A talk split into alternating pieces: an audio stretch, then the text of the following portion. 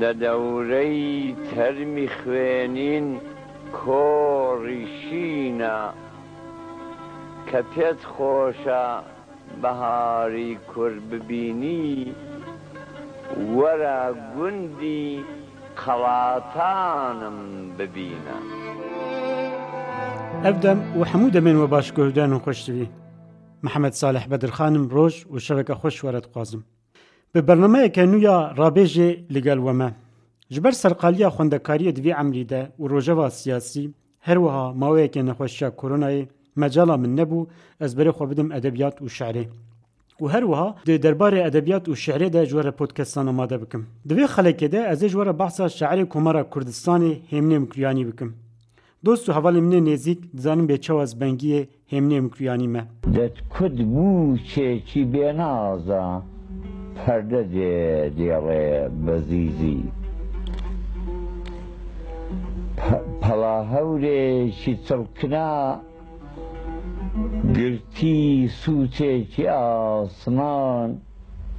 Gavay zerdî darek werî ziryan birdî berew nana. Zêdetir ji deh salan e ez aşnayê ferhenga Hêmnê Mikuyanî me û belayî kem her êvarê radihêjim dîwanên wî û weke ku Hêminî dibêje, Penahê dibim bo peyvên wî.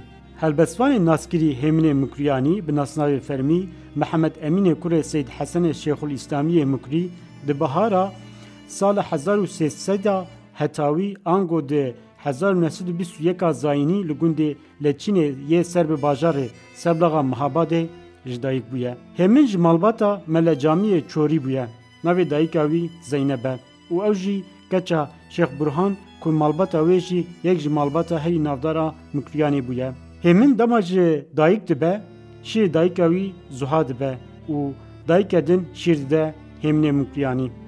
Piştî ku tê dinyayê dayika Hêminî Mukriyanî heta dawiya emrê xwe nexweş dikeve. Hêmin di atmosfereke stemkariya binemala Pehlewî de mezin dibe. Di zaroktiya xwe de Çirokên Dayê Mirov guhdar dike. Dayê Mirov pîrejineke dinyadîtî bûye û hêmin gelek tiştan jê hoy dibe. Alfabeyê li cem Seîdê Nîkam dixwîne û berî ku hînî alfabeyê bibe çîroka biznoke û mernoke ya Hisên Huzniyê Mukriyanî ji xwe re dixwîne. û hê min wê çîrokê ji ber dike û her wisa helbestên Şêx Rizayê Telebanî û gelek tiştên din jî hîn dibe û piştre bi domandina xwendinê bavê wî wî dişîne Mihabadê û dibistana Seadetî de dibe xwendekar. Hêminê ku ji gund çibû bajêr û ji birî zimanê kurdî ti zimanekî din nedizanî û li wê dibistana jî zimanê kurdî qedexe bûye. Rastî mesxerebaziyên zarokan tê. Zarok jê re dibêjin kurmanc. Ji ber ku wê demê li Mihabadê Ji gundiyan re digotin kurmanc. Li ser meseleyê peyva kurd, kurmanc, zaza, kirmanc, kurdologê me yê mezin Mehmet Malmîsan jê hêja mekaleyeke baş nivîsandiye. Kesên meraq dikin dikarin vê meqaleya Malmîsanê ji ser malperên înternetê peyda bikin. Weke têbîniyekê min xwest ez vê bêjim lewre li ser meseleya peyva kurd, kurmanc, zaza, kird, kirdaskî gelek minaqeşe hene. Mehmet Malmîsanic maqaleyeke pir baş nivîsandiye û ew mesele bi awayekî zanistî zelal kiriye. Hêmin wê salê xwendina xwe bi serkeftineke mezin bi dawî dike û havînê vedigere gund û li cem melayên gund û bavê xwe xwendina xwe ya dînî jî berdewam dike. Bavê wî dema dibîne destxeta wî xweşik bûye Pêşî li xwendina wî ya bajêr digire û jê re dibêje, Biçe li cem melayê gund bixwîne. Bavê wî dixwaze ew jî berdewam be li ser şopa malbatê û bibe peyrewê dapîrên xwe. Lê belê tu carî kêfa Hêmin ji meleyan re nayê û naxwaze bibe mele. Çar salan li xaneqaha Şêxê Bûrhan dixwîne. Piştre diçe cem edîbê naskirî yê wê serdemê li Mukriyanê li cem mamoste Fewzî dixwîne. Mamoste Fewzî rêya jiyanê jê re nîşan dide û sal û nîvekê li cem Mamoste Feyzî jî xwendina xwe didomîne. Guhdarên hêja deman behsa hêminî dikin divê em hejarî jî ji bîr nekin. Dost û hevaltiya hêmin û hejar bi xwe jî divê bibe babet ya lewkolînerên dîroka edebiyata kurdî. Rêhevalê hêmin ê siyasî, Edebî û sirgûniyê ango mişextiyê Hecar Mukriyanî dîwana xwe ya bi navê Seyfulquzat û di kitêbayê xwe ya bi navê Çeştî Micewir de behsa bîranîyên xwe li gel hêminî dike. Di Seyfulquzatê de Hejar wiha behsa zaroktiya xwe û hêmin dike, Ez û hêmin du zarokên jar û lawaz bûn. Temenê me deh duwazdeh sal bû û em li xaneqahê gihiştibûn hevdu. Goya em dersê bixwînin. Hê min helbest digotin mîna mirîşkan dikir qirteqirt, çerporast û ji xwe re helbest digotin. Ceylan dihat bi quretî di ser serê min re disekinî û digot were em helbestan bibêjin. Her wiha dîsan Hejar Mukriyanî di Çeştî Micewirê de di bîranên xwe de ji bo helbestvaniya Hêminî wiha gotiye, Eger Hêmin binivîse û ez bixwînim, Ez tu şairên hemçerx hemzeman di ser hêminî de nabînim û ew ji hemû helbestvanan helbestvantir e. Ji birayên hejar em dibînin ku hîn di nûciwaniyê de hêmin dest bi helbestvaniyê kiriye û helbestên wî tesîr li edîbên serdema wî jî kirine. Piştî xwendina xaneqahê hêmin vedigere Mehabadê û dest bi xebata debara jiyanê dike. Cotkariyê dike. Bi şev jî mijûlî nivîsandin û xwendina helbestan dibe. Êvarekê bavê wî bi dîwanekê wî dihise û yekser deftera wî ya dîwanan dişewitîne. Di bîst û pêncê gelawêja hezar û neh sed û çel û du dan de di malbajarê Mihabadê Ebdurehmanê Zebîhî û çend kesên din komeleyî janeweyî Kurd Jekafê dadmezînin hê min jî di nava wan de cih digire û weke rewşenbîr bi rola xwe radibe. Hê min dibe endamê komeleyê. Her wiha hê min di komeleyê de dibe endamê Desteya Nivîskarên Kovara Niştimanê û Awatê. Di sala hezar neh sed û çil û pênc an de ji nava Komeleyî Janewêyî Kurd Hizba Demokrata Kurdistanê bi serokatiya Qazî Mihemed tê damezrandin. Hemîn cara yekem li Mizgefta Sor a Mihabadê ji bo xelkê helbestan dixwîne û dibe Sekreterê Konseya Rêveber a Netewê ya Demokratê û piştê jî di Komîsyona Propaganda ya Hizba Demokrat a Kurdistanê de dest bi xebatên xwe dike. Di Komara Kurdistanê de ji bo amadekirina pirtûkên kurdî ji bo dibistanên Kurdistanê dest bi xebatan dike. Di kovarên wê serdemê yên. Hizba Demokratê de yên weke Hewarî Kurd, Hewarî Niştiman, Gur û Galî Mindalan û Helaleyê de helbest û gotaran dinivîsîne. Serokê Komara Kurdistanê Qazî Mihemed, Hêminê Mukriyanî û Hejarê Mukriyanî weke helbestvanên Komara Kurdistanê bi nav dike. Bi belavbûn û rûxana Komara Kurdistanê hêmin jî weke gelek rewşenbîr û edîbên wê serdemê sûrgunî Başûrê Kurdistanê û Iraqê dibe.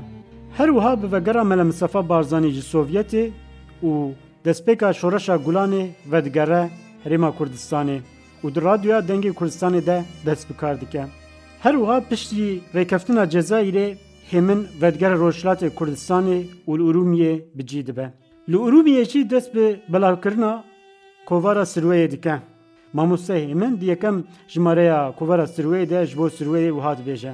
Hêvîdarim ev sirwe her tim hebe û dilan baş û gulan geş û dilê kurdan xweş bike. Ew hêviya hê min ji bo sirweyê dixwaze, tê cî û di nava bîst û pênc salan de du sed û heştê û yek hejmar sirwe derdikeve û dibe yek ji kovara herî temendirêj a kurdî li Rojhilatê Kurdistanê. Sirwe roleke mezin lîsteya dêrenivîsa kurdî ya soranî û bi sedan nivîskar û şaîr li Rojhilatê Kurdistanê gihandine. Li gel derxistina kovaran Hêmin bi navê Dîwanî Hêmin, Baregeyî Yaran, Naleyî Cudayî, Tarîk û Rûn, Qelayî Dimdim, Paşerok, Şehezade û Gede, Hewarî Xalî, Çepke Gul, Çepke Nêrgis, Efsaneyê Kurdiyekan, Paşerokî Mamosta Hêmin, dîwanên helbestan û kitêbên pexşan nivîsandine. Guhdarnehêja divê em hinek jî behsa zimanê Mamosta Hêminî bikin. Hêmin bi zimanekî sade û kurdiyeke zelal helbestên xwe honandine. Di helbestên wî de peyvên biyanî kêm in. Zimanê Hêmin zimanekî sade ye û yê xelkê ye. Hêmin bi koka xwe, eslê xwe Mukriyanî ye. Lê bi devoka Lê belê ne bi devoka wê herêma Mukriyanê bi zimanê hemû xelkê Rojhilatê Kurdistanê nivîsandiye. Zimanê Hêmin di demeke kurt de berbelav bûye û karîgeriya zimanê hêminî li ser gelek edîban çêbûye. Hem nivîskarên serdemê hem şarezayên ziman û hem jî xelkê asayî ji helbestên hêminî fêm kirine. Di helbestên hêminî de ewqas peyvên resenên kurdî hene ku nerên helbestên wî têdigihên ku hêmin edîbekî têgihiştî û bîra wî ya zimanî jî gelekî bihêz e. Hêleke din a hêminî jî hezkirina ji welat û miletê xwe ye. Çawa Ehmedê Xanî, Hecî Qadirê Koyî bi sedan nifş li dû xwe gihandine û bûne dibistan, Hêminê Mikuyanî jî bûye dibistan û tesîreke mezin li nifşên dû xwe kiriye. Xusûsî jî di warê hezkirina ji welat û miletê xwe de.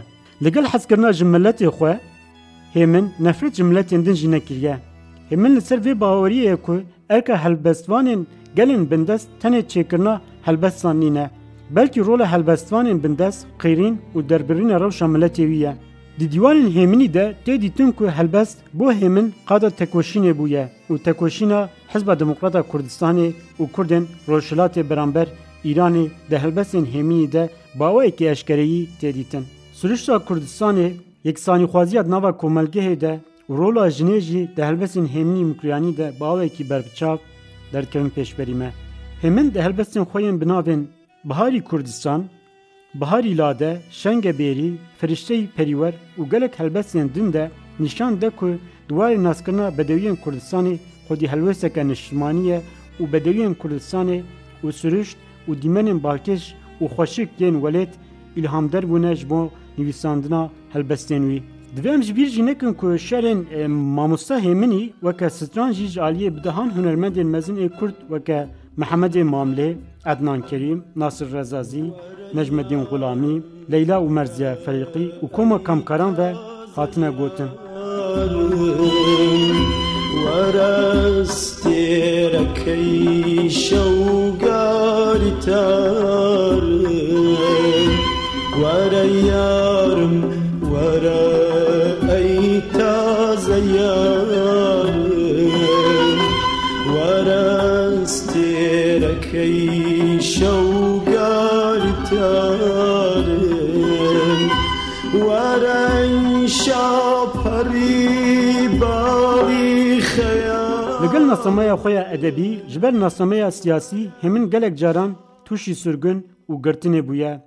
û ew yek jî di helbestên wî jî de hatiye dîtin.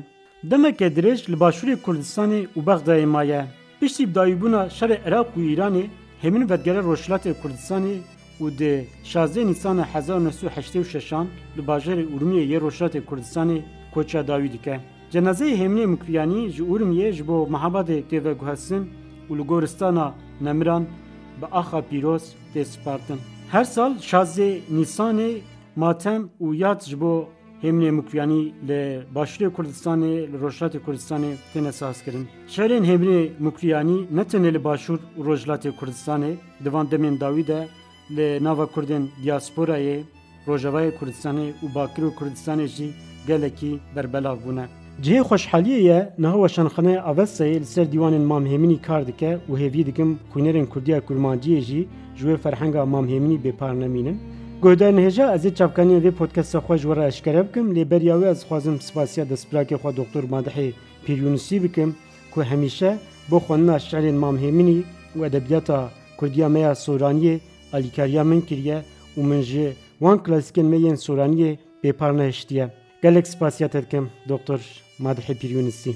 Û guhda nêja ez ê niha çavkaniyên vê podkesta xwe ji we re eşkere bikim. Min ji dokumenteriyên Tişk TV'ê û Rûdawê yên derbarê Mam Hêminî de îstîfade kirine. Her wiha ji hemû dîwanên mamoste Hê min ya bi navê di van salê dawî de li Silêmaniyê çap bû min ji hemû dîwanên mamoste hêminî çap çapbûne îsfade kiriye navê dîwanê wisa bêjim dîwanî hêmin sercem şerekanî mamosta hêmin çapa pêşangey azadî bîranînên mam hejar çeştî micewir Navenda çap û belavkirinê ya Mehregan Dîsan Dîwana Seyfulquzat a Mam Hejarî ya Navenda çap û belavkirinê ya Mehreganê kitêbeke din a biyografîk jî heye ku derbarê Mam Hêmîn de hatiye nivîsandin ji aliyê Rehman Nexşî ve bi navê Mamosta Hêmin Rêbwarê Eşq û Azadî.